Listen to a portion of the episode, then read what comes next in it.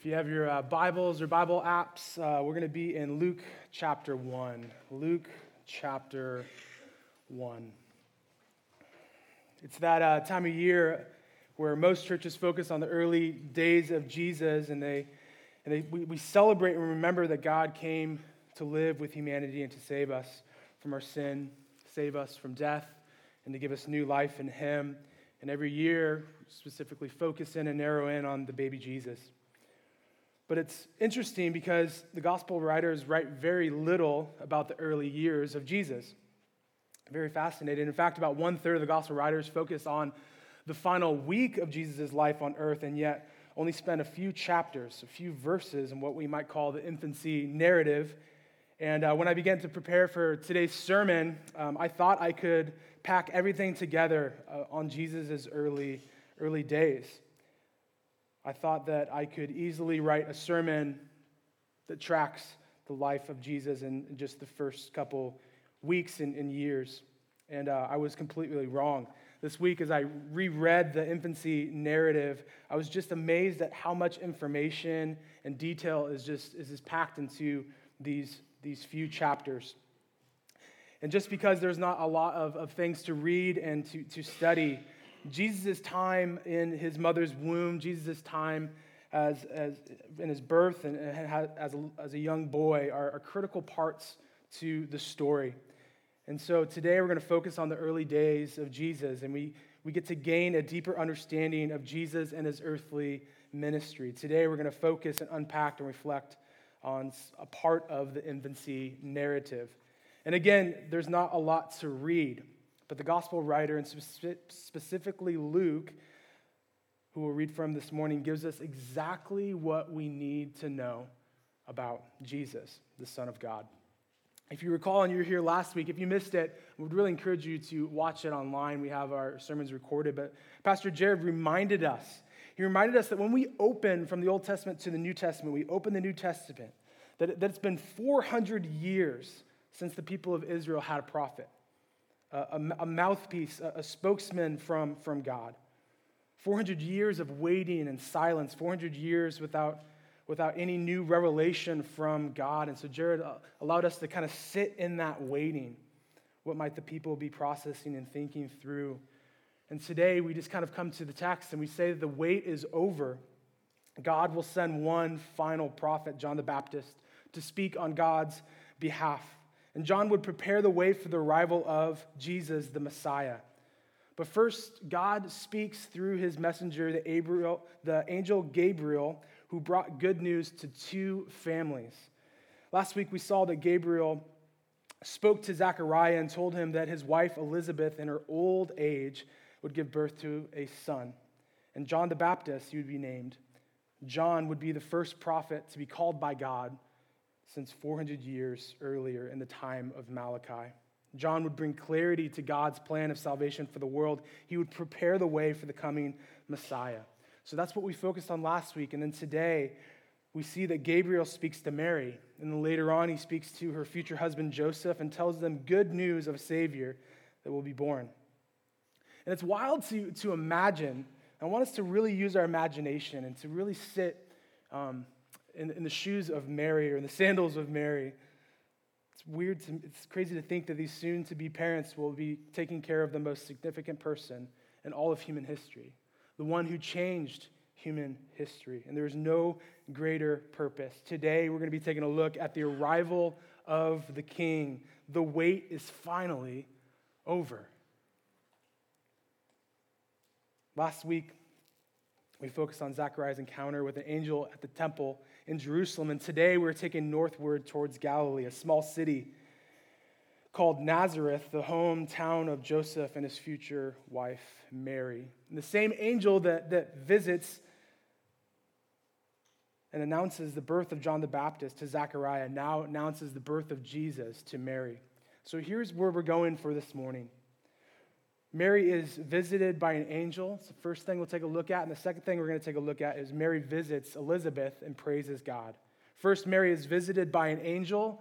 Second, Mary visits Elizabeth and praises God. But before we dive in, I just would really love to allow us to kind of pray and um, get ready for um, what God is going to teach us through, through his text today.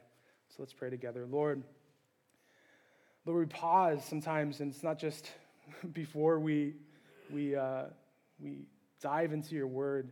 Um, we just want to pause and just reflect. Prepare our hearts, prepare our minds, Lord. Even as I prepared this sermon, Lord, you're still teaching me through it as I, as I read this text, Lord. For many of us, the story is so familiar. It's just white noise. And uh, Lord, allow us to really see clarity of who your son Jesus is, what we're called to do. And Lord, I pray that you'll speak to us. And Lord, at the end of this message, I pray that anybody here that does not know your son Jesus, may today be the day where they can find salvation and true hope. We love you. We thank you. We read your word now. In Jesus' name. Amen. So we're picking up the story in Luke chapter 1, verse 26. We read about the encounter between Mary and this angel who is named Gabriel. And before we read this text, I want us to be thinking through this question What did Mary begin to realize as the angel Gabriel spoke to her? What did Mary begin to realize as the, Gab- as the angel Gabriel spoke to her? What did she know to be true as she was hearing this word spoken to her? Follow with me in Luke 1 26. It says this In the sixth month, the angel Gabriel was sent from God to a city of Galilee named Nazareth, to a woman betrothed to a man who was named Joseph of the house of David. And the virgin's name was Mary. And he, the angel, came to her and said, Greetings, O favored one, the Lord is with you. But Mary was greatly troubled at this saying and trying to discern what sort of greeting this might be. And the angel said to her, Do not be afraid, Mary, for you have found favor with God. And behold, you will conceive in your womb and bear a son, and you shall call his name Jesus. He will be great, and he will be called the Son of the Most High. And the Lord God will give him the throne of his father David, and he will reign over the house of Jacob forever. And of his kingdom there will be no end. The question is, what did Mary begin to realize as Gabriel, this angel, spoke to her? As you can imagine, Mary's heart was probably pounding. She was nervous and, and curious and mixed emotions of this unexpected messenger. And she's trying to understand, and she's trying to process. In this passage, we see a few things that Mary, that Mary knows. And the first is this Mary was greeted with high praise. First, Mary was greeted with high praise. One author writes this Mary was a young, unmarried woman with no social status. Neither the title, favored one, nor the promise, the Lord is with you, was a traditional greeting, even if it had been a person of status, which Mary was not. This was not your typical greeting. This was, this is a very special greeting, a one of a kind greeting, a greeting that no one will ever have. And no one has had but Mary when she hears this. And the first thing she hears is, Greeting, O favored one. She knew this greeting was of high praise. And the second part is that Mary knew that the Lord was with her because Gabriel told her, The Lord is with you. But Mary, rightfully so, she was, she was unsettled by this unusual appearance and this greeting of an angel. And it's, it's interesting to think that only a few angels are actually named. So if I was teaching like kids' church, it's like this is this is super angel. This is like this is the, the angel that's named Gabriel. And uh, so this is a, a really amazing thing. Verse 29 She, Mary, was greatly troubled at the saying, and she was trying to discern what sort of greeting this might be. And the angel said to her, Do not be afraid, Mary, for you have found favor with God. And behold, you will conceive in your womb and bear a son and you shall call his name Jesus. First, Mary knew that she was greeted with high praise. Second, Mary knew that the Lord was with her. Third, Mary knew that she found favor with God. How does she know these things? Because the angel clearly in the text tells her. Fourth, Mary knew that she was a recipient of God's grace. She was a recipient of God's grace. Sorry for the buzz on that. Is that annoying for you guys? Luke continues uh, to write and he says this in verse 32 He, Jesus, was will be great and will be called the Son of the Most High. And the Lord God will give him the throne of his father David, and he will reign over the house of Jacob forever, and his kingdom there will be no end. And so we see here that while Elizabeth and, and, and Zechariah, with their son John the Baptist, he will be called the prophet of the Most High. But Mary and Joseph's son, he will be called the Son of the Most High, the successor of David's throne. The fifth thing we learn here is that Mary knew her son would be called the Son of the Most High. And lastly, it's kind of jam packed together. Mary knew that her son's reign would reign forever and that his kingdom would have no end. And just think about that. Like when I was young and thinking just about like eternity, it just it goes on forever, forever. Like, like God's kingdom goes on forever. There's, there's no end to this. We are part of something that is eternal, everlasting, ever changing. Mary knew these things because the angel Gabriel told her. And so I was like wrestling through this text again. On, on a cognitive level, I believe Mary understood these things that were spoken to her. On a cognitive level, I believe she did, but on an emotional level, I can see Mary, and we'll talk about this a little bit later. I can see Mary treasuring up these things in her heart. A good example might be when I, when I first had my first child. I have three of them, little blonde haired kids running around. If you haven't met them, say hi, give them a high five. They would love that. And if you have an extra donut, so they would love that too. Um, but I remember when my, when my daughter, Cooper, was born, and uh, we, Amanda and I, we didn't know the, the, gender of our, of our kids, so we just waited until they were born. And people were like, "You're crazy. How do you like? How do you prepare for things?" And I'm like, "I kind of don't want to know because if it's a girl, like everybody's gonna buy me a bunch of pink stuff, and like my house is just gonna be turned into a princess land." And so when Cooper was born, and, and the doctor just kind of held her up, and, and she goes, she goes, "It's a girl." And the first thing I, I, I thought of on a cognitive level, I was just like, "It's a girl." And then all of a sudden, what did I say right after that? I said, It's a girl. I knew it here, but then all of a sudden it, it reached to my heart and my very being. And so, Mary, just imagine being in her shoes. Imagine what she's, what she's thinking through. It's a boy. All these things that Gabriel spoke to her, and all of a sudden, it's a baby boy, the Messiah. Mary treasured up these truths. She had a very powerful experience that we can only imagine. God chose Mary to be the mother of the chosen one. And so, in summary, what we learned so far is that, is that Mary knew several things from Gabriel, which is from God. The sent one is as sender. She was greeted with high praise. The Lord was with her. She was favored. She was a recipient of God's grace. Her son would be called the Son of the Most High, the line of David. He would reign forever, and his kingdom would have no end. You can see how I couldn't get a whole sermon of Jesus' life. It's not easy just going Jesus in the belly, Jesus birth, Jesus as a boy. There's so much jam packed into these few, few chapters. So the angel Gabriel visited, visibly visited Mary and, and visibly declared that Mary, through Jesus, that Jesus would be the final fulfillment of God's promises. And this is what Mary knew to be true. But as we see and continue in the text, she had one question. We know what that question is. Verse 34 Mary said to the angel, How can this be, since I'm a virgin? And the angel said to her, The Holy Spirit will come upon you, and the power of the Most High will overshadow you, and therefore the child will be born and called Holy, the Son of God. Through the power of the Holy Spirit, the great miracle of Mary's pregnancy and the birth of her son would take place, and this baby boy would be called Holy and the Son of God. And then the, the, the angel provides some evidence that we see here. Verse 36, angel says, Behold, your, your relative Elizabeth, in her old age, has also conceived a son.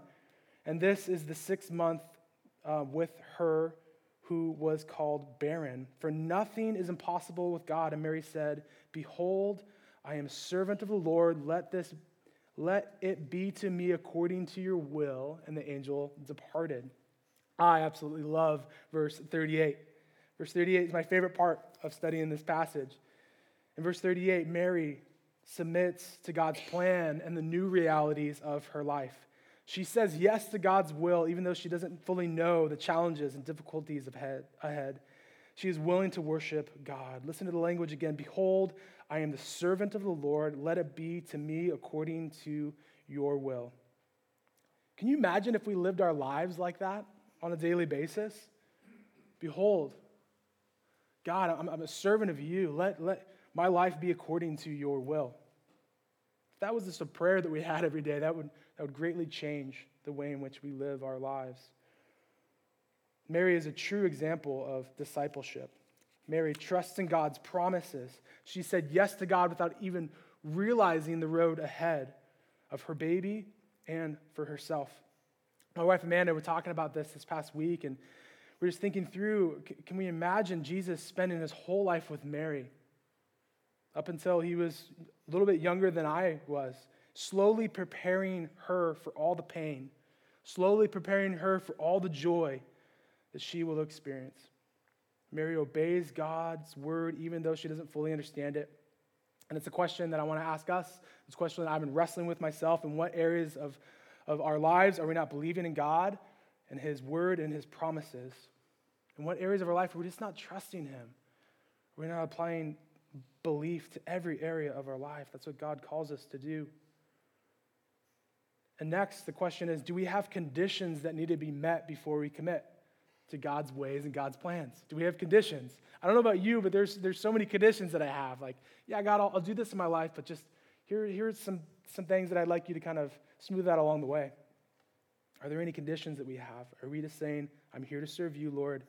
May it be done according to your will.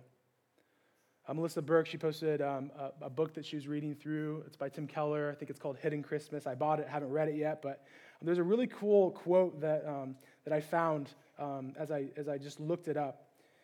And Tim Keller says this If we believe the Christmas story is true, if we really believe this is true, he says, if the Son of God was really born in a manger, we have lost all right to be in charge of our lives. And I was just like, yes. It makes me want to just like dive into that book right away. If this is really true, if Jesus was born in a manger and he is the Son of God, we have, we have lost all right to be in charge of our lives. Someone else is in charge, someone who wants a relationship with us and will do anything, anything to have that relationship. Mary recognized that this is true and she is willing to give up her life for it. The same God who acted with Sarah in the Old Testament, the, the same God who acted for Elizabeth in this text months early, earlier, is the same God that can still do anything, and he will. And we see that Mary even had more faith than her ancestor.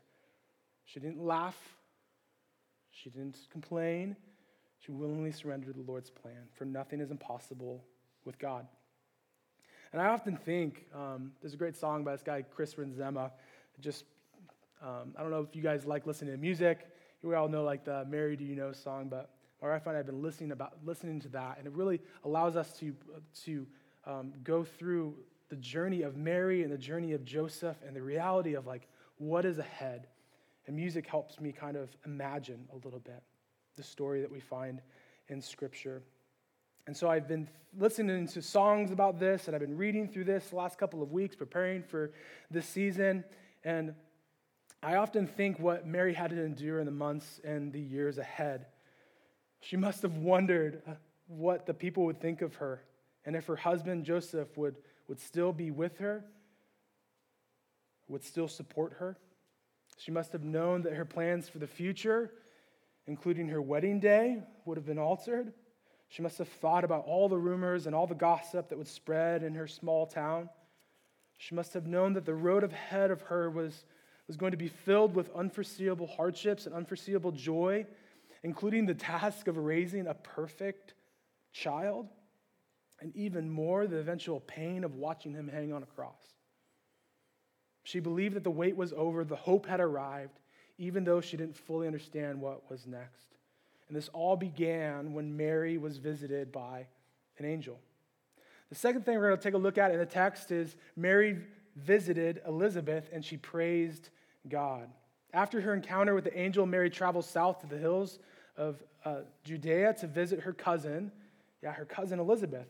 And so the two women, these, these miracle moms, they share their good news and they, and they celebrate together. And this joyful moment prompts Mary to, to praise God with a powerful hymn that's known by generations and generations of Christians. Mary visits Elizabeth. Follow with me in verse 39.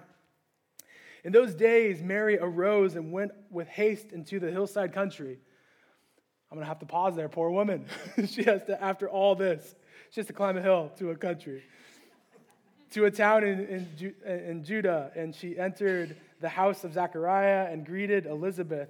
And when Elizabeth heard the greeting of Mary, the baby leapt in her womb, and Elizabeth was filled with the Holy Spirit. And she exclaimed with a loud cry, Blessed are you among women, and blessed is the fruit of your womb. And why is, and why is this granted to me that the mother of the Lord should come to me? Wow. For behold, when the sound of your greeting came to my ears, the baby in my womb leaped for joy. And blessed is she who believed that there would be a fulfillment of what was spoken to her from the Lord. It's fascinating to imagine and to think about the conversations that these miracle moms had. Mary and Elizabeth were together talking, sharing. Can you imagine the awe and the wonder that they, that they felt as they shared their experiences, very similar but extremely different, and realized the incredible things that God was doing through their boys, through the messenger and through the Messiah. We see that the families have a lot in common. In both cases, angel Gabriel announces the birth ahead of time. He gives names to the children, to the boys, and then he reveals their future roles and ministry. The gospel writer, he kind of weaves, as we read through Luke 1 2, he weaves the account of John the Baptist and Jesus and connected their lives to God's promises. But the story have we have which we've already seen has clearly highlighted that Jesus is superior, that Jesus is more beautiful than anything we could ever hope and expect. John was the prophet of the Most High, Jesus was the Son of the Most High. John was the messenger, Jesus was the Messiah. And it was during the time together that Mary and Elizabeth spent that inspired Mary to sing, to speak, to praise God through this great hymn that we read today. If you're familiar with it, awesome. If this is your first time reading it, there's a lot jam packed into these verses, but let's read it together. Verse 46 and Mary said, My soul magnifies the Lord, and my spirit rejoices in my Savior. For he has looked upon my humble estate for his servant. From, for behold, from now on, all generations will be called blessed. For he who is mighty has done great things for me, and holy is his name. And his mercy is for those who fear him from generation to generation. He has shown strength with his arm, he has scattered the proud in the thoughts of their hearts. He has brought down the mighty from their thrones and exalted those of humble estate. He has filled the hungry with good things, and the rich he has sent away empty. He has helped his servant Israel in remembrance of his mercy, as he spoke to his fathers, to Abraham, and to his offspring forever. And Mary remained with Elizabeth for three months and then returned home.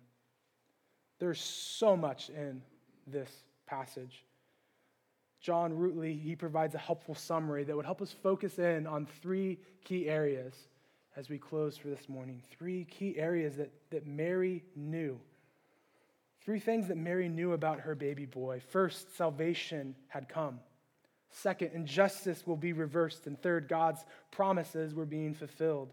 Salvation had come, and justice will be reversed, God's promises were being fulfilled. So If you want to write those down as we kind of work through them, I'd encourage you just to use that in your worship and in your prayer this, this season as we remember. First, salvation had come.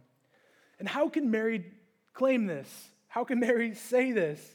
After all, Jesus isn't born yet. The events of his death and resurrection, they're still years away. What might Mary be thinking? Even though Mary had not, even though Jesus had not yet been born, and the cross and the resurrection are still far in the future, Mary knows that God's plans are already in motion and they already will be successful. Mary lives this life that's just, just like God, God's got it. God, God has a plan, He's provided a plan, He will provide. It's true faith on display. Salvation had come. Mary is saying that God's saving work is already in motion. Verse 46 My spirit rejoices in God, my Savior, from all generations will be blessed. First, salvation, Jesus has come, and he is in Mary's womb, and the world will soon realize who he is. Second, injustice will be reversed. Injustice will be reversed. 51, he, God, has shown strength, as we read, with his arms. He has scattered the proud and their thoughts of their hearts. He has brought down the mighty from their thrones and exalted those of humble estate. He has filled the hungry with good things, and the rich he has sent away. We see in Isaiah chapter 2 in the Old Testament, it speaks of the day of the Lord.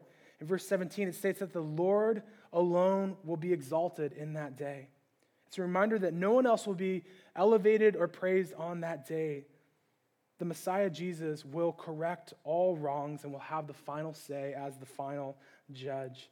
And today we know Jesus' work on the cross is finished, but we eagerly await the day when all wrongs will be made right. We also have the privilege of participating in that work here on earth now. In the end, true justice will be established forever, and injustice will be reversed, all because of Jesus' death, his life, death, and his resurrection. So the first thing we can do is just, is just praise God. Salvation has come. Praise God, and justice will be reversed. And the last thing that Mary knew about her baby boy is that God's covenants, covenant promises, his promises were being fulfilled. Verse, verse 54 He had helped his servant Israel in the remembrance of his mercy, and he has spoke to our fathers, to Abraham, and to his offspring forever. Mary knew God's promises were being fulfilled. God's promises to his people are not forgotten, but will be fulfilled through the Messiah. It's a reminder for us today that on this side of the cross, that God is faithful to his promises and he never fails. What he says will come to pass. Mary finishes by praising God for his faithful remembrance. And today we live in tension. The wait is over, the hope is here, but it's not yet fully realized. It says here, but not yet. Even when we think about salvation, it's here, but not yet. God is, has saved us, is saving us, and will save us. He saved us from the penalty of our sin from the past. There's no condemnation for those who are in Jesus Christ. He pays us, he, he, he um, saves us from the power of our sin. He's transforming us in the very present and he one day will save us from the presence of our sin. Future, when everything will be made right and complete. We live in this tension, but we have to recognize God in the span of all that he's doing with his work. He has, he is, he will. He's faithful. God has saved us through Jesus and is saving us through Jesus. And so, if you've been a Christian a lot of years, or, or maybe you're, you're, you're new to Christianity, it's easy to lose heart. It's easy to be tired of waiting. But we must remember God's good gift and his goodness. Remember his son Jesus, the Son of God, who came to the world. And in closing, we get to see a picture of Mary's heart in Luke 2 19. At the end, Luke provides a glimpse into Mary's thoughts after the shepherds arrive later in the story. It's a very familiar passage for, for those who, who have read Scripture and are familiar with it. Luke 2.19 says, But Mary treasured up all these things, pondering them in her heart. Well, Mary didn't know everything that Jesus would accomplish or do. She trusted in God and treasured up his word and his son above all else. Above all else. I believe that's what God is calling us to do this Christmas season and on into the new year and to live our lives treasuring up the things of God, being faithful and saying, I'm here to serve you. May it be done according to your will and live an adventurous life led by the Holy Spirit that honors God in what we do and to get this message out. Let's, uh, let's pray together and continue to worship. Father, thank you so much uh, for this text.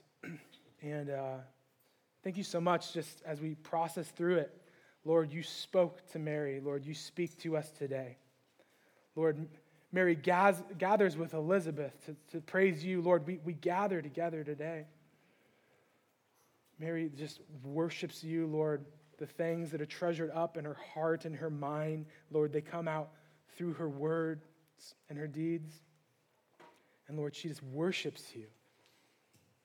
Lord, thank you so much that we're able to have your word, we're able to gather together, and we're able to go out and to uh, spread this good news to other people.